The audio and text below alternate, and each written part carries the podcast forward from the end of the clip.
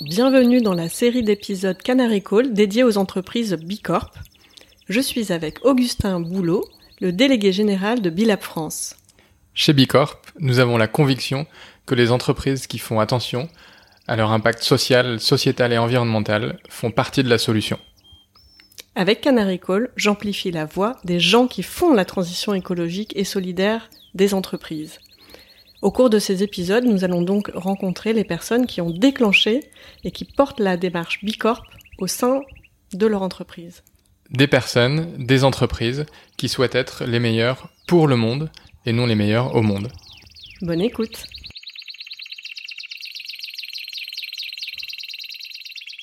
Bonjour euh, Philippe Zawati. Bonjour Permina. Comme tu le sais, le podcast s'appelle Canary Call. En effet, les mineurs emmenaient avec eux des canaris car plus sensibles qu'eux à la qualité de l'air, il les alertait en cas de fuite de gaz toxique et leur évitait ainsi le fameux coup de grisou. Ils comprenaient qu'ils devaient sortir de la mine en urgence. Toi, si tu étais un animal, tu serais lequel et pourquoi? Euh, Je serais, euh... oh, je serais un éléphant. J'aime bien les éléphants. J'en ai à côté de moi, la plein sur mon bureau. euh, pourquoi je sais pas par euh, euh, à la fois enfin je sais pas cette, cette, capacité à occuper l'espace mais de façon très sans, sans, sans, excès en fait voilà et puis il y a un côté collectif aussi qui que, que j'aime bien dans, ce, dans cet animal c'est ces hordes là qui avec ces, liens à la fois euh, familiaux et de société qui sont, très forts. C'est intéressant, j'ai lu euh, il n'y a pas longtemps que les, éléphants avaient aussi des capacités cognitives pour effectivement retrouver un des leurs qui serait perdu très facilement grâce à leur capacité cognitive entre cerveaux dans, dans la troupe. Donc, ah, intéressant. Je savais pas, mais ça, voilà, ça, ça, ça ne fait que confirmer mon, mon intérêt pour l'animal. Je t'enverrai l'article. Euh, et si ce, ce, podcast est diffusé demain dans une classe euh, de maternelle, comment est-ce que tu présenterais ton métier et la manière dont tu t'occupes de leur futur? Je j'essaie de, de, enfin, mon métier c'est c'est faire confiance, hein, faire confiance à des gens qui ont des projets euh, et qui euh, euh, et qui ont des projets à, un, à long terme et donc euh, qui construisent le, le, monde de demain, donc qui construisent typiquement le monde dans lequel ils vont ils vont habiter. C'est ça, c'est transporter de de l'argent dans le temps, c'est euh, transporter de l'argent qu'on a aujourd'hui et le transformer en, en projets euh, réels qui, qui, qui, qui vont se matérialiser dans le futur. Aujourd'hui, il y a, il y a beaucoup d'étudiants euh, en fin d'études qui se posent des questions sur euh, leur orientation, sur euh, finalement comment euh, aussi à travers leur, euh, leur métier participer à la transformation de, de ce monde. quel message tu aurais envie de passer à, à ces étudiants qui vont bientôt arriver sur, sur le marché du travail, qui vont rentrer dans la vie active? Déjà cette évolution-là, elle, elle, est formidable. Je trouve vraiment très très très très forte. Hein. On voit ces, euh, collectifs d'étudiants qui euh, euh, disent on n'ira pas travailler pour n'importe qui ou chez n'importe qui. Donc ça c'est un signal, je pense, très important. Euh, et je sais pas si j'ai un, message à leur donner. Je pense qu'ils l'ont compris. de toute façon, ils l'ont compris très euh, euh, très tôt en fait, assez jeune. Enfin, le seul message, effectivement, c'est continuer et ne faites pas, n'attendez pas comme moi la crise de la quarantaine pour vous rendre compte que on, peut concilier ses convictions, ses valeurs avec son activité professionnelle. Et, et, donc ça, c'est bien de l'avoir compris dès la fin de leurs études. Après, je pense qu'il faut se, se, se, un petit peu de, de des discours qu'on qu entend dans, dans, ces, euh, dans ces collectifs d'étudiants et, et, essayer de suivre un peu la, réalité après. c'est un combat malgré tout. Ça, ça veut pas dire juste choisir une entreprise parce que elle a fait des bonnes communications ou qu'elle s'est bien présentée. Euh, c'est euh, et, et puis c'est pas forcément aller forcément dans des entreprises qui sont les plus vertes et, les mieux disantes aujourd'hui. Euh, concilier sens et, profession, ça peut se faire partout. Euh, donc euh, il faut faire ce qu'on aime faire, là où on est bon, et surtout une fois qu'on est dans un domaine où on est bon, y apporter ses convictions. C'est ça qui est intéressant. Donc je crois pas que qu'effectivement concilier sens et vie professionnelle consiste à dire je veux forcément aller travailler pour euh, des gens qui sont dans les énergies renouvelables ou dans euh, je, ne sais quoi d'autre euh, que nous finançons chez Mirova. C'est ça peut être aussi aller travailler dans, dans, dans, des, dans, des, dans des secteurs qui sont compliqués, des secteurs industriels qu'on a envie de faire changer. et c'est précisément ça dont on a dont on a besoin de la part de ces étudiants qui, qui viennent, qui, qui mettent la les, la, main là, les mains dans le dans le cambouis là et qui viennent qui viennent aider à, à transformer cette, cette, économie et cette société. Tu disais que, que la prise de conscience était plutôt euh, venue euh, dans la quarantaine pour toi. Est-ce que tu peux euh, nous partager comment ça s'est passé? Oui, c'est vrai, c'est enfin une boutade et en fait c'est vrai. C'est-à-dire que pendant très longtemps, j'ai eu une vie professionnelle qui était euh, très déconnectée de euh, de mes convictions. Je sais pas, c'est un peu un peu exagéré de dire ça. C'est-à-dire qu'évidemment, euh, je pense avoir toujours fait mon activité professionnelle avec une certaine éthique, mais mais en tout cas, la façon dont je mettais en œuvre mes mes valeurs, mes convictions, par exemple écologiques ou sociales, euh, je l'ai euh, je l'ai toujours fait à travers un engagement qui, euh, qui était parallèle à ma, vie professionnelle. Un engagement associatif politique amical familial que sais-je. Et, et, et dans la vie professionnelle je ne ressentais pas finalement la ni la nécessité ni la possibilité de le faire. Et puis c'est vrai que la, la crise la crise financière de 2008 a fait que que j'ai eu l'opportunité en quelque sorte de, de de prendre conscience et puis de, euh, de m'interroger sur euh, l'évolution du métier que je faisais depuis déjà une vingtaine d'années, enfin quasiment une vingtaine d'années, et, euh, et qui, qui avait beaucoup évolué et, dont on voyait bien qu'il s'orientait un peu dans, dans, la mauvaise direction, voire même qu'il apportait des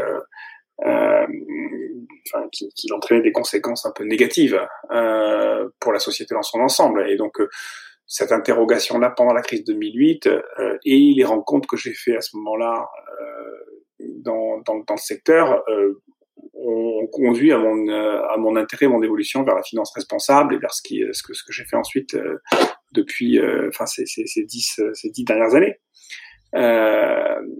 Donc c'était un peu un hasard, un peu une chance. Je crois que voilà, c'est c'est c'est le genre de, de, croisement des chemins qu'il faut qu'il faut savoir saisir aussi. J'entends que avant la crise de 2008, il y avait euh, d'un côté des, des engagements euh, associatifs euh, militant, euh, bénévole, euh, en dehors de, de, ta vie professionnelle, et de l'autre côté ta vie professionnelle, et que finalement c'est c'est une crise qui a créé l'opportunité. Exactement, exactement. C'est, exactement ça. La crise a, créé une, à la fois une prise de conscience et une opportunité au même moment. C'est ça la chance en fait, parce que quelquefois on peut avoir la, prise de conscience et puis sans, sans, sans avoir les fils qui permettent de, dénouer ça. Et, euh, et là, j'ai eu les deux un peu en même temps, parce que je suis arrivé chez Natixis en 2007, en juin 2007, donc juste avant la crise financière. Euh, un nouveau poste, un poste qui m'offrait des, des, des, des, possibilités de un poste de direction, voilà, qui m'offrait des possibilités de, faire bouger un peu les lignes. Euh, et, euh, et donc voilà, la, prise de conscience que depuis 20 ans, la génération à laquelle j'appartiens, hein, qui est arrivée dans la finance, disons début des années 90, est une, est une génération euh, avec beaucoup d'ingénieurs, beaucoup de matheux, de mathématiciens qui sont qui sont venus apporter euh, beaucoup de technicité, mais aussi qui ont apporté une certaine opacité en fait dans ces marchés financiers, trop de complexité. Et et donc ça a abouti à des marchés financiers qui se sont progressivement déconnectés de la réalité, déconnectés de l'intérêt de, de, de l'économie réelle, ce qu'on appelle l'économie réelle, même si c'est un mot que j'aime pas forcément beaucoup, mais disons en tout cas qui sont déconnectés de la, de, de, de, du monde de, de, l'entreprise et des projets euh, pour fonctionner souvent en vase clos. Euh, et, et puis surtout avec euh, cette, cette arrogance en quelque sorte consistant à penser que euh, avec euh, des modèles et des équations on allait remplacer le, le, fondement même de, du fonctionnement des, des, des, marchés qui est la confiance. La confiance, on peut modéliser des prix de marché, on, on modélise mmh. pas la confiance entre entre mmh. des entre des humains qui se disent tiens ce projet-là m'intéresse parce qu'il a du sens et que c'est effectivement euh, ce que ce que j'ai envie de soutenir. Et, et, et donc c'est ça, ça, ça c'était la prise de conscience. Et puis après il y a eu l'opportunité qui fait que effectivement euh, le, le monde de l'investissement responsable était un peu était naissant en fait à, à ce à ce moment-là et, et, que les rencontres que j'ai fait euh, avec des, des, équipes de gestion d'analyse qui qui étaient au sein d'Atixis à, à cette époque euh, ont, conduit à, à cette, à cette réflexion, à accentuer cette réflexion, à essayer de comprendre comment on pouvait créer euh, euh, des, des, produits d'investissement qui soient à la fois des produits euh, euh performants euh, financièrement, parce qu'on est dans, dans un monde, enfin, on fait de l'investissement. Enfin, c'est ça en fait l'important, hein, ne pas ne pas se déconnecter de son métier. C'est-à-dire qu'on peut être militant, hein, mais l'idée n'est pas d'être militant dans sa vie professionnelle. L'idée c'est de faire son métier bien, comme on pense qu'il doit être fait, mais mais en y intégrant des des, euh, des, des valeurs euh, éthiques fortes. C'est c'est c'est pas exactement la même chose qu'être un militant. C'est être un professionnel d'abord. Voilà. Je pense que ça, c'est un, un, un, élément clé. Et donc, c'est comme ça qu'on a, qu'on a commencé à réfléchir, que moi j'ai commencé à réfléchir au sujet, en écrivant, en, euh, en dialoguant, en participant à beaucoup de conférences, en, en intéressant à l'histoire de cet investissement responsable, hein, qui, qui, voilà, qui, qui remonte au début, des, début, début du XXe siècle, voire même, même avant aux États-Unis.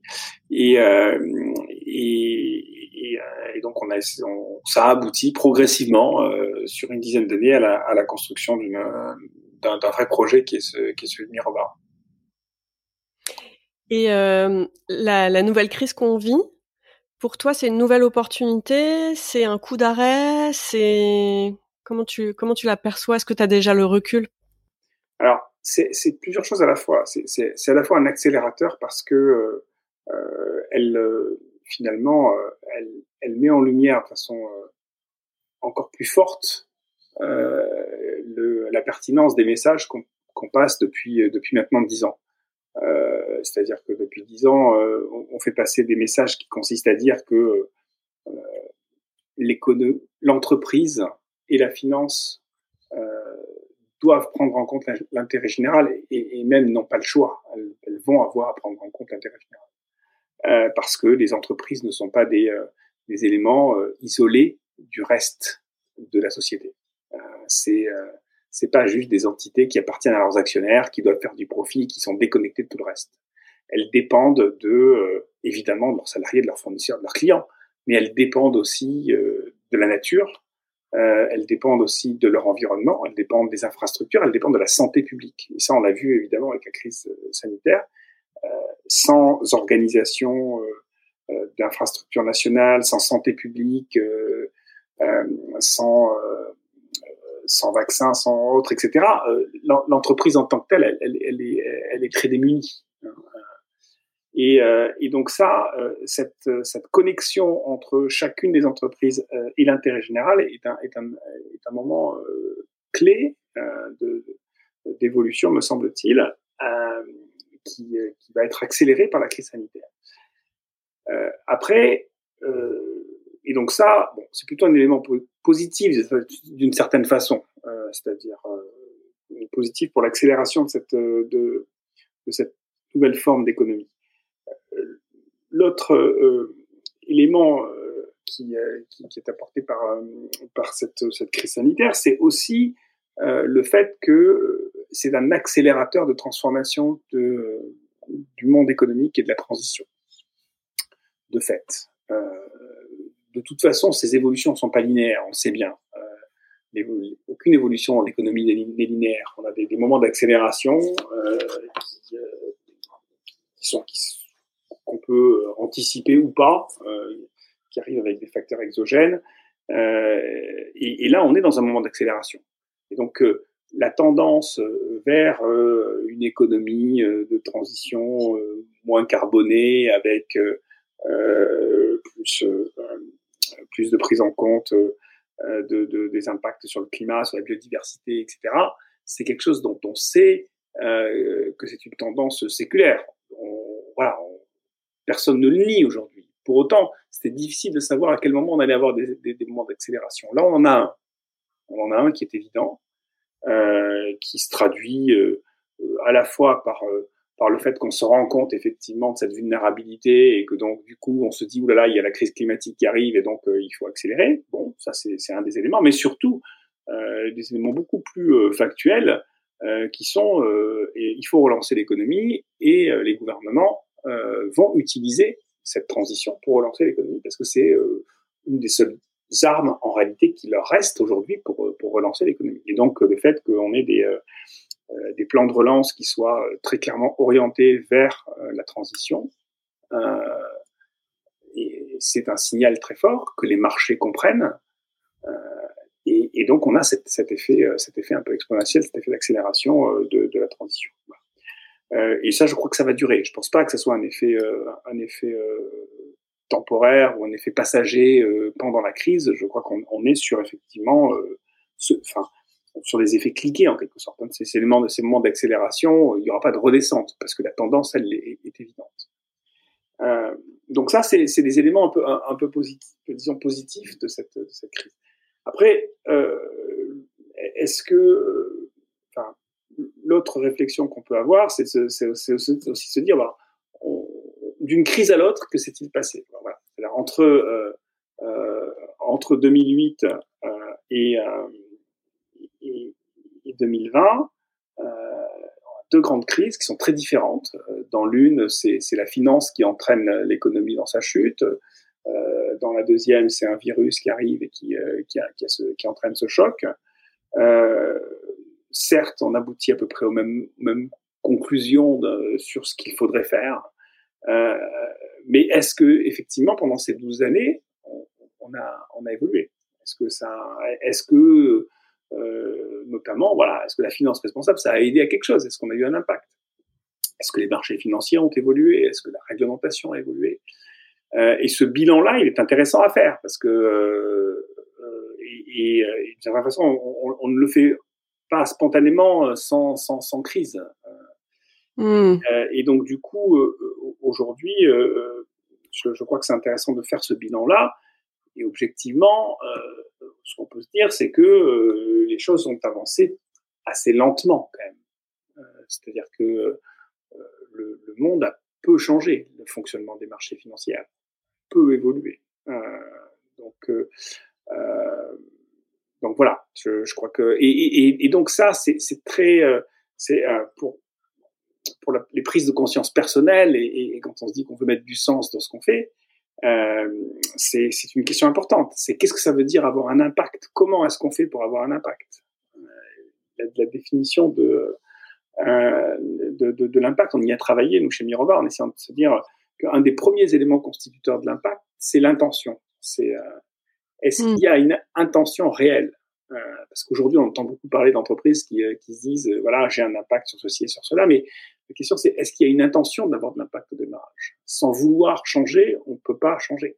Euh, et euh, donc, euh, l'autre élément de réflexion sur ces, sur ces 12 ans, c'est, quand je dis essayer de faire un bilan, savoir si ça a fonctionné, c'est aussi aussi se rendre compte de, du poids du système, en quelque sorte, du poids du business as usual. Est-ce que le business as usual est, euh, est trop fort et, arrive à absorber finalement euh, les, initiatives euh, un peu, disruptives euh, qu'on qu peut avoir hein. euh, Est-ce que voilà. qui, gagne dans l'histoire? Toi qui es mathématicien à la base. comment est-ce que tu mesures l'intention? Moi, d'abord, moi, je suis pas mathématicien à la base, en vérité. moi, je, suis plutôt, je suis, je suis si, si, si, j'espère être plutôt écrivain que mathématicien. J'ai écrit des romans et c'est ça qui m'amuse beaucoup plus que de faire des équations.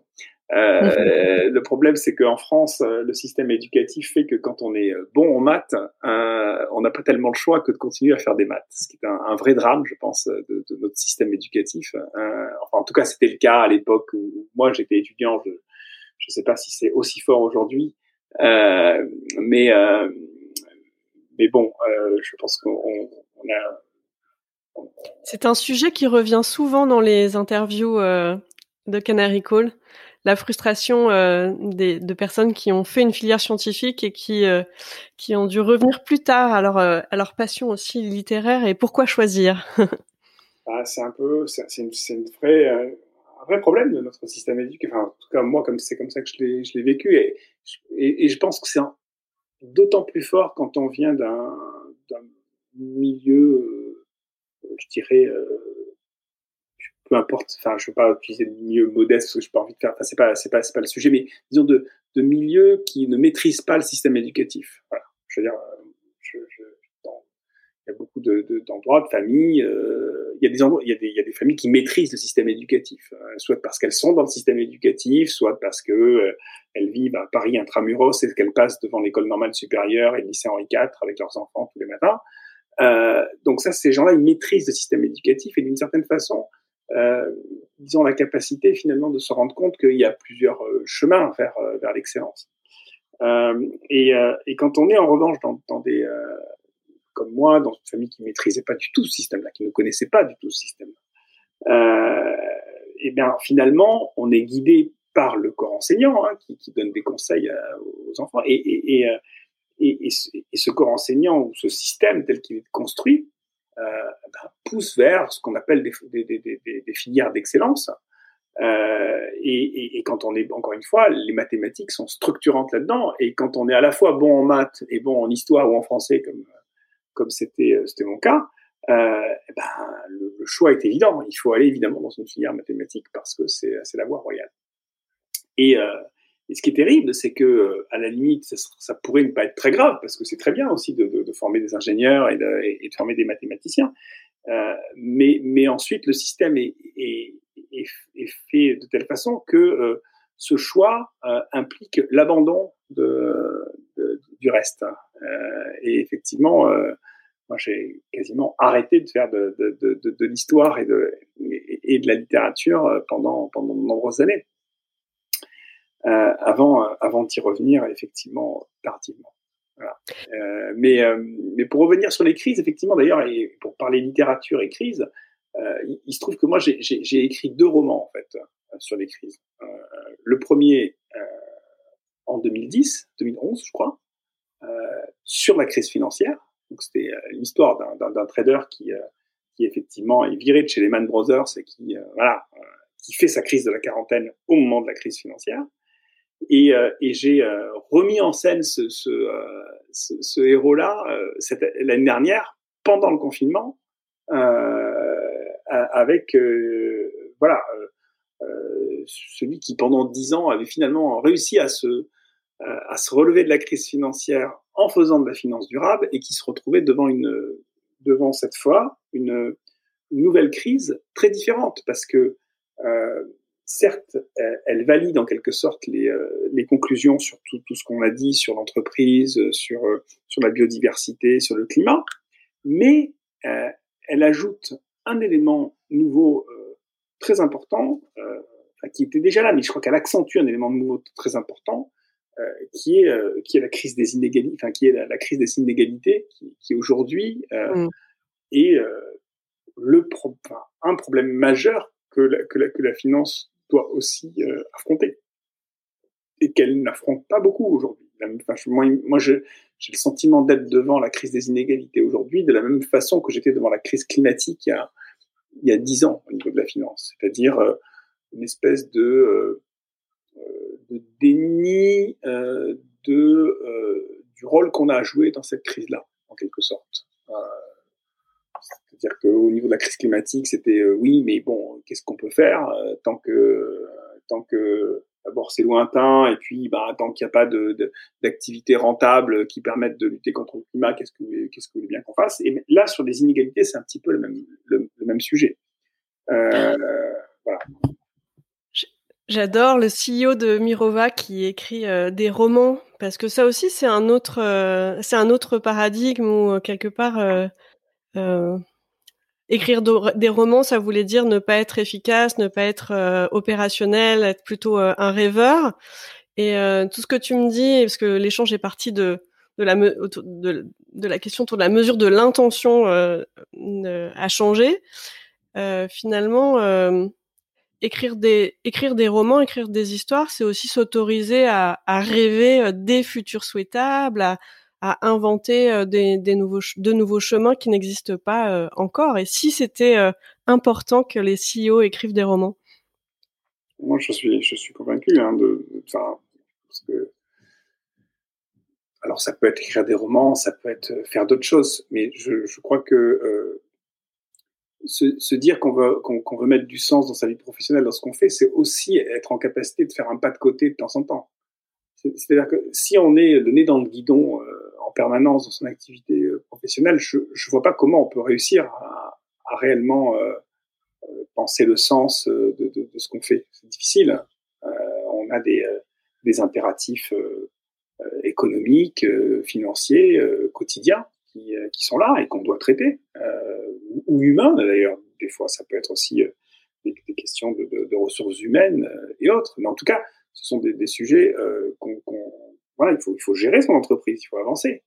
Euh, et euh, alors, progressivement, quand on, devient un bicorp ou entreprise à mission ou ce, genre d'activité-là, on, arrive à euh, intégrer dans, le concept même de l'entreprise de sujet sens. Mais bon, ça, ça demande du temps. C'est pas, c'est, pas, pas une évidence.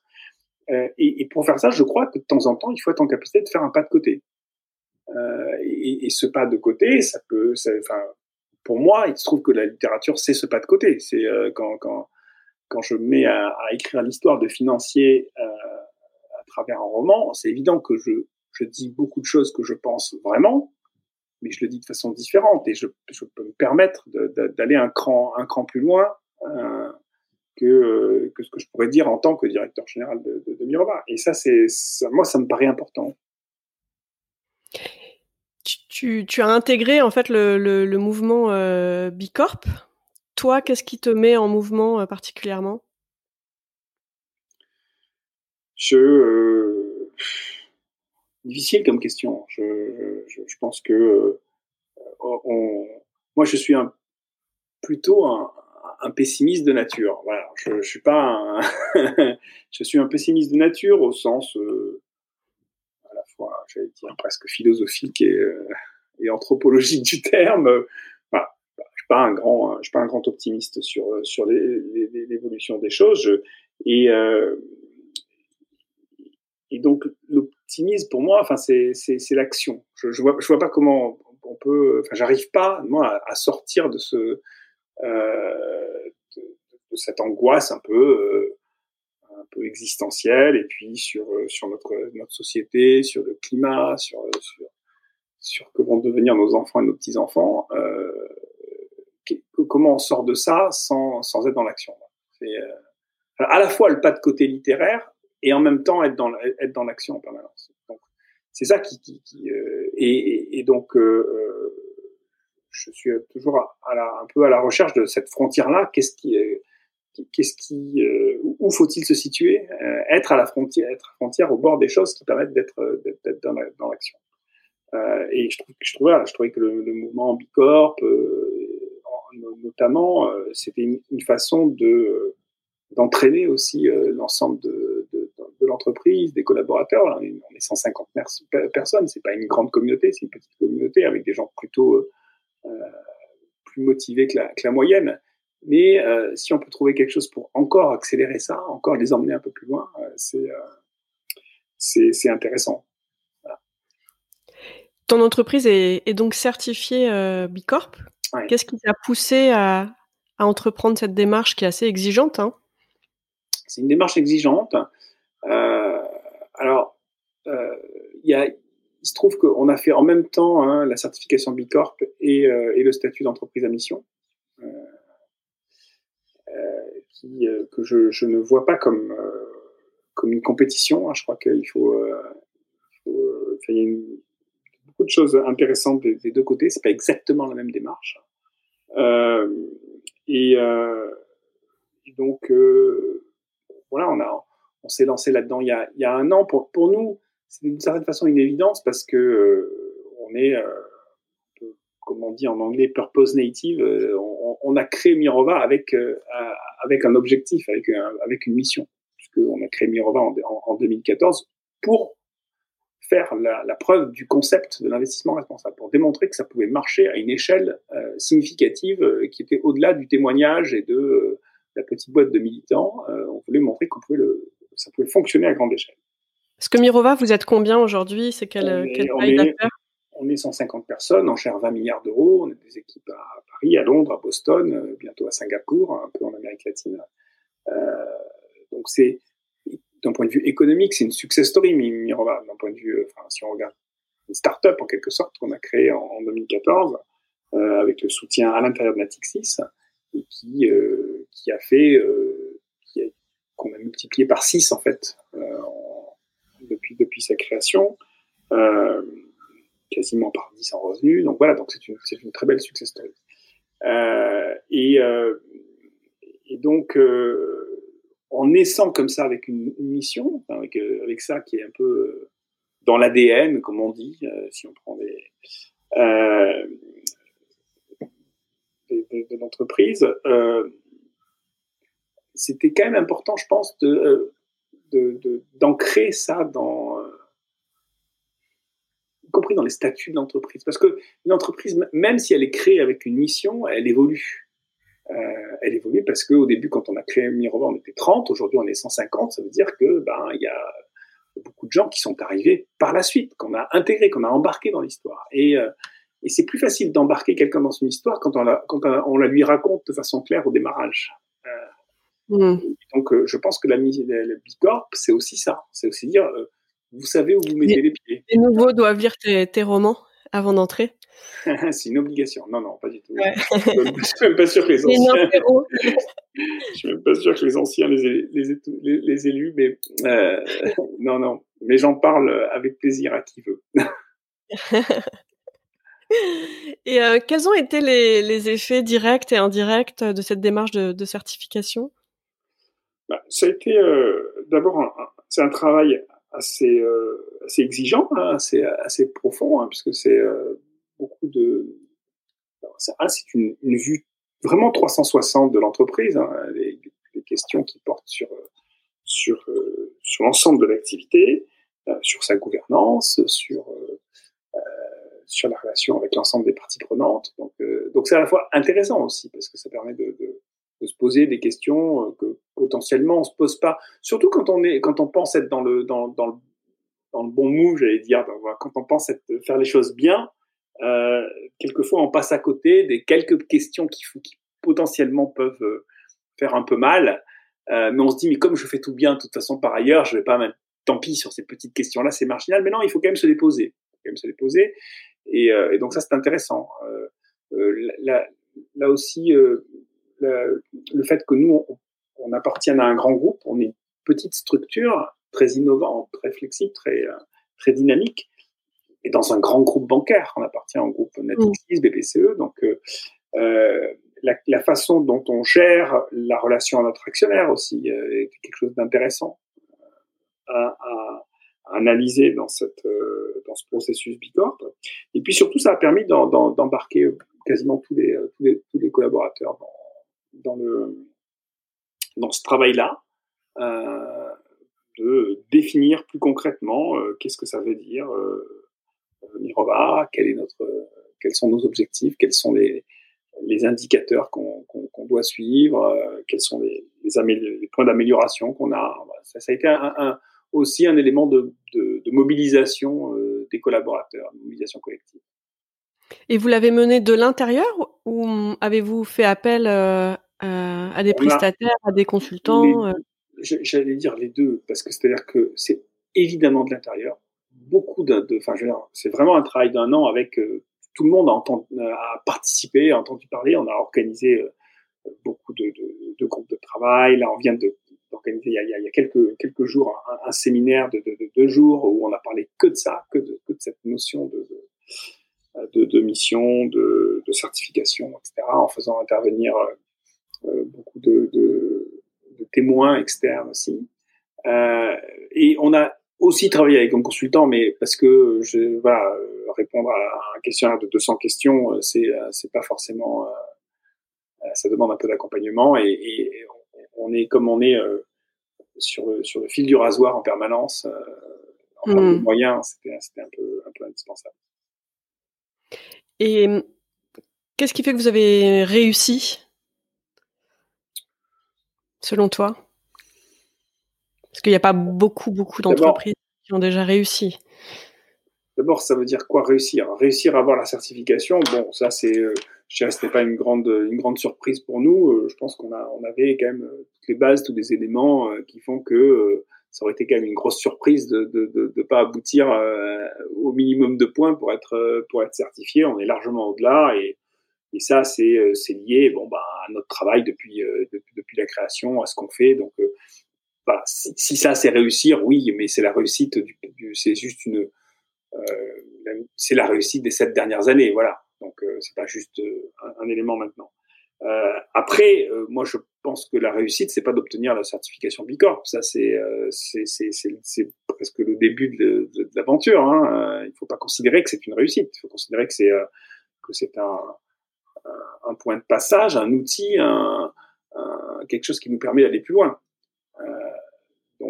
Donc, donc la réussite, on verra comment, comment on continue à la, à la développer dans le, dans, le futur. Ça peut être, euh, ça peut être, euh, bon, continuer déjà nous à effectivement à croître et à réussir et à apporter cet impact dont, je parlais tout à l'heure. Euh, ça peut être aussi euh, euh faire en sorte que ce, nouveau modèle d'entreprise se, se, développe plus largement. Euh, et donc c'est pour ça que, que, nous, ça nous intéresse aussi beaucoup de participer aux, aux communautés qui, qui, qui, se, qui se développe autour, autour de ça. Euh, c'est pas euh, euh, c'est pas une décision solitaire d'être d'être bicorp. Ça n'a pas beaucoup de sens. C'est pas juste un logo qu'on met sur sur un document. c'est faire partie d'un mouvement. Et, et, ce mouvement, de faire en sorte que potentiellement à un moment donné, il permet de faire une bascule. Hmm. parce qu'on est convaincu qu'il faut effectivement changer le système économique dans, dans, dans, son ensemble. On a une vision effectivement d'un capitalisme euh, inclusif euh, qui, et, on pense qu'effectivement il faut que, que, que l'entreprise joue, joue, ce, joue ce rôle euh, de participant d'un des maillons de l'intérêt général. Euh, et, donc, euh, ce, cette bascule complète, euh, il nous semble qu'elle est possible euh, si, euh, si on a suffisamment d'entreprises qui et cette théorie, cette fameuse théorie des 10%, hein, avec 10%, on peut faire basculer, basculer un ensemble. pourquoi pas? Peut-être ça qu'il faut essayer de viser. Oui, moi c'est ce qui m'interpelle dans, dans, la démarche de la communauté Bicorp mondiale. Hein.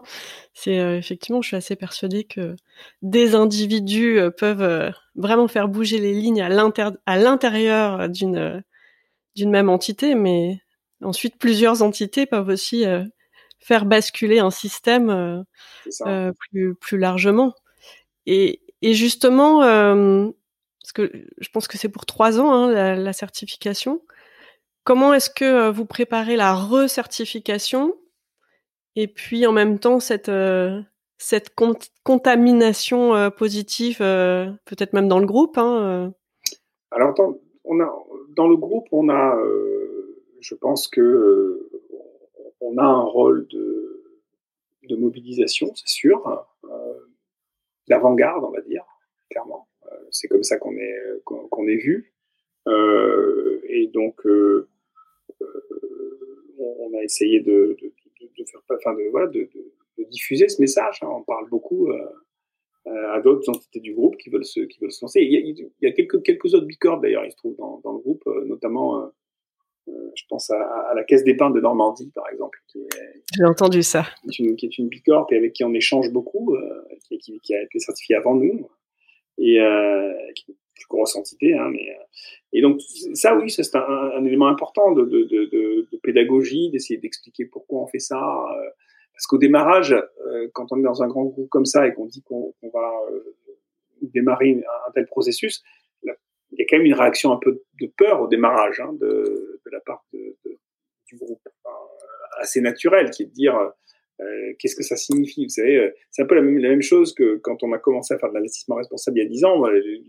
Les gens dans, dans, le groupe et dans la finance me disent, mais attends, euh, qu'est-ce que tu qu'est-ce que tu racontes là? Tu dis que tu fais de l'investissement responsable, ça veut dire que tu nous accuses nous de faire de l'investissement irresponsable. Hein. Et, et, et d'une certaine façon, tous les anticorps se mettent euh, en place. Exactement, exactement. Et donc là, avec Bicorp, c'est pareil. C'est dire, bah oui, alors si vous le faites, ça veut dire quoi? Ça veut dire que nous, on, ne fait pas les choses bien, ou alors ça veut dire que vous allez nous obliger euh, à faire la même chose et nous entraîner dans une dynamique qu'on n'a pas forcément envie euh, de prendre, ou en tout cas pas aussi vite.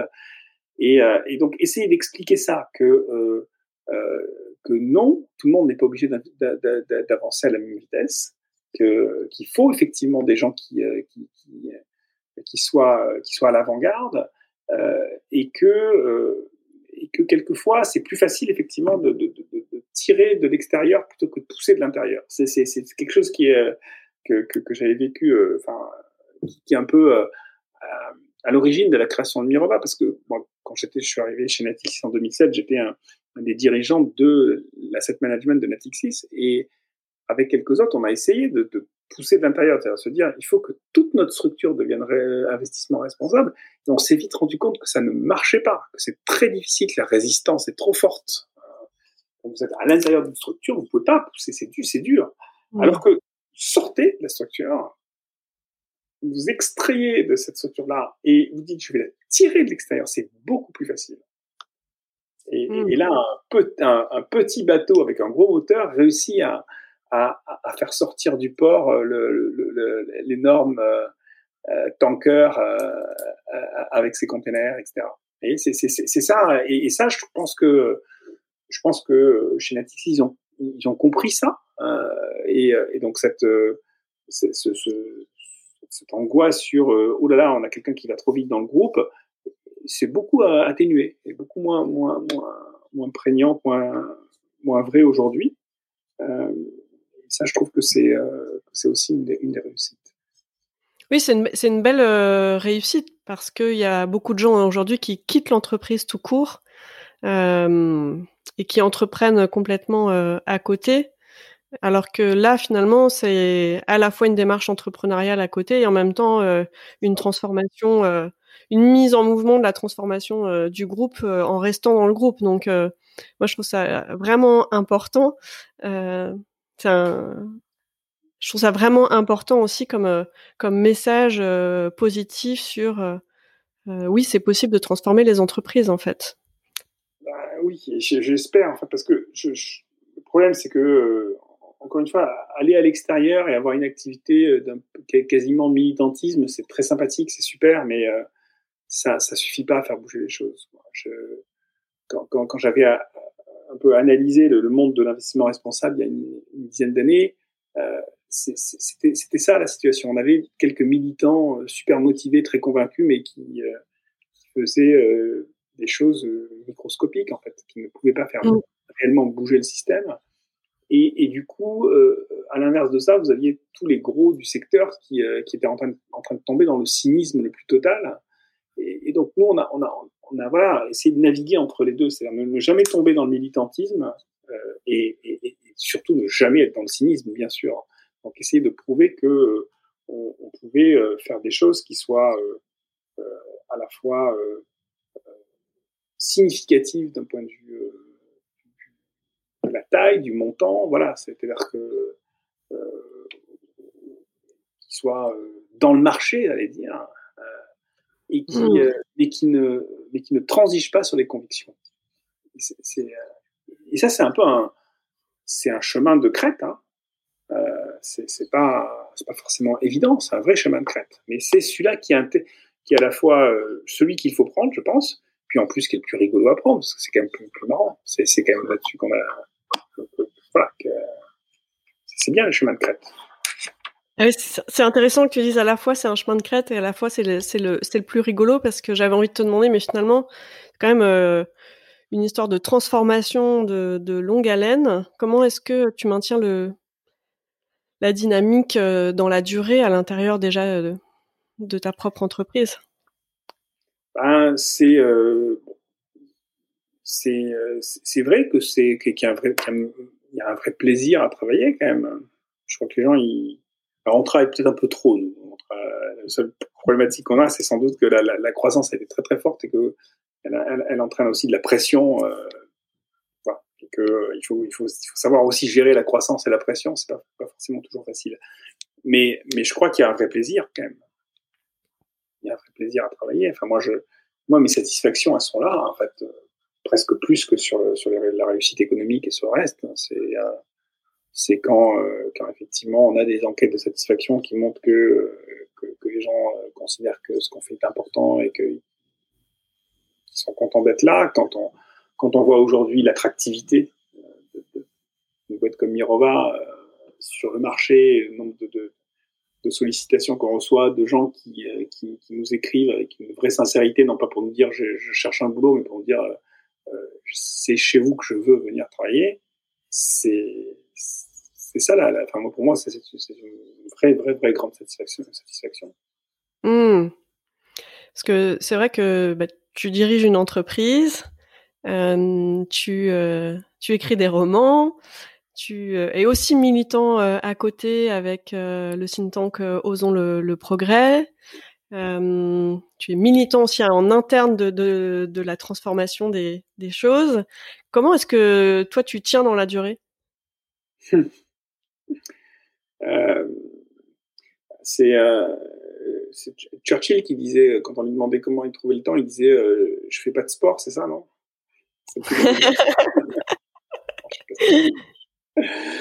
Non, non, mais je sais pas. Je, pense que euh, ça, enfin, si on a une unité dans tout ça, on y, arrive. Alors, moi, j'aimerais passer plus de temps à écrire que, je ne le fais. Il y a quelquefois des moments, des petits moments de frustration.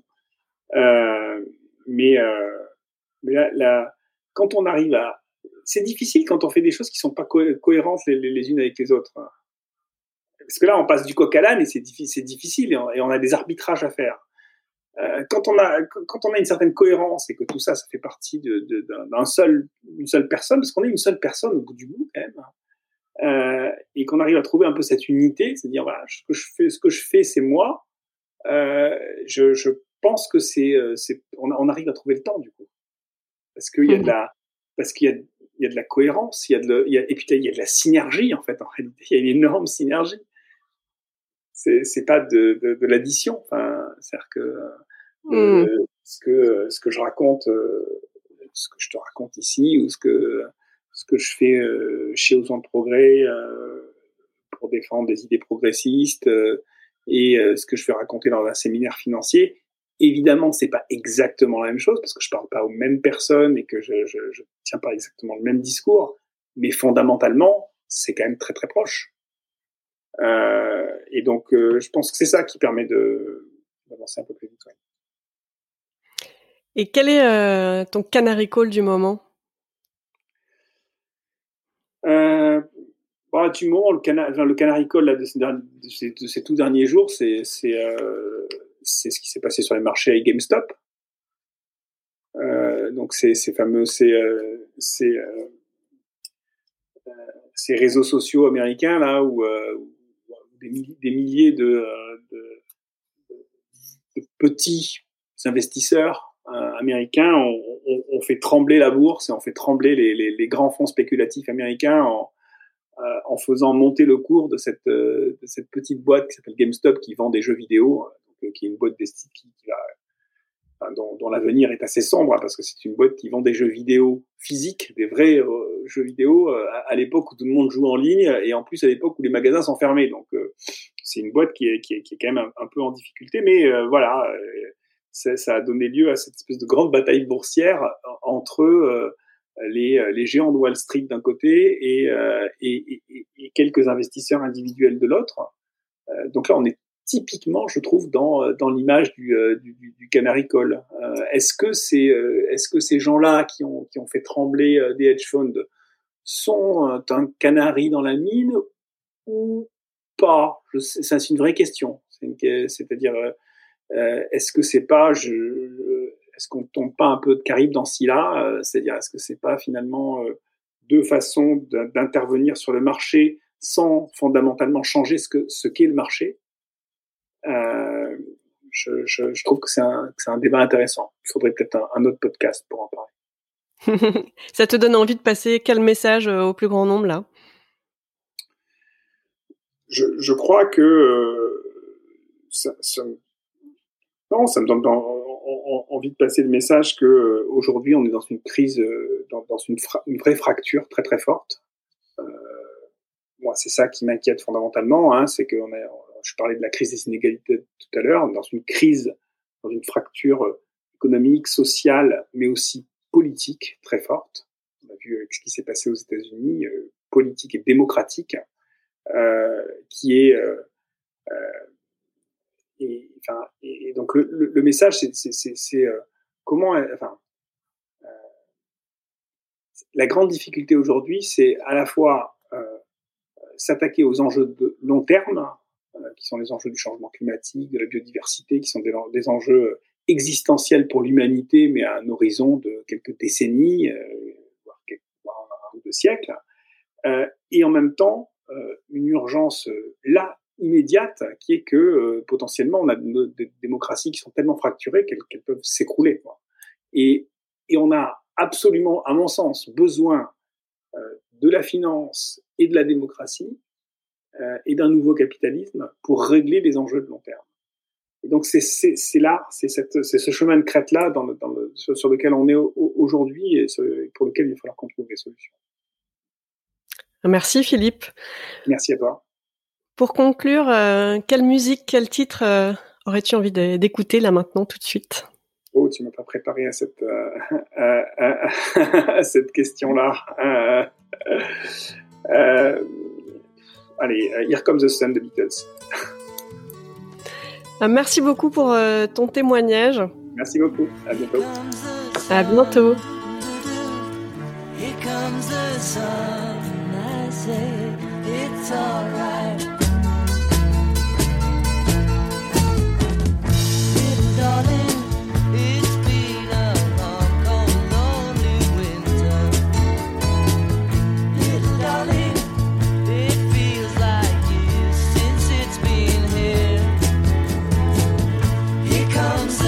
Merci pour votre écoute. Pour être tenu informé de la diffusion des nouveaux épisodes, je vous invite à vous abonner au podcast sur la plateforme de votre choix et à suivre les comptes de Canary Call sur les réseaux LinkedIn, Twitter, Instagram, YouTube et Facebook. Pour amplifier la voix de mes invités, n'hésitez pas à commenter, partager ou même offrir vos étoiles.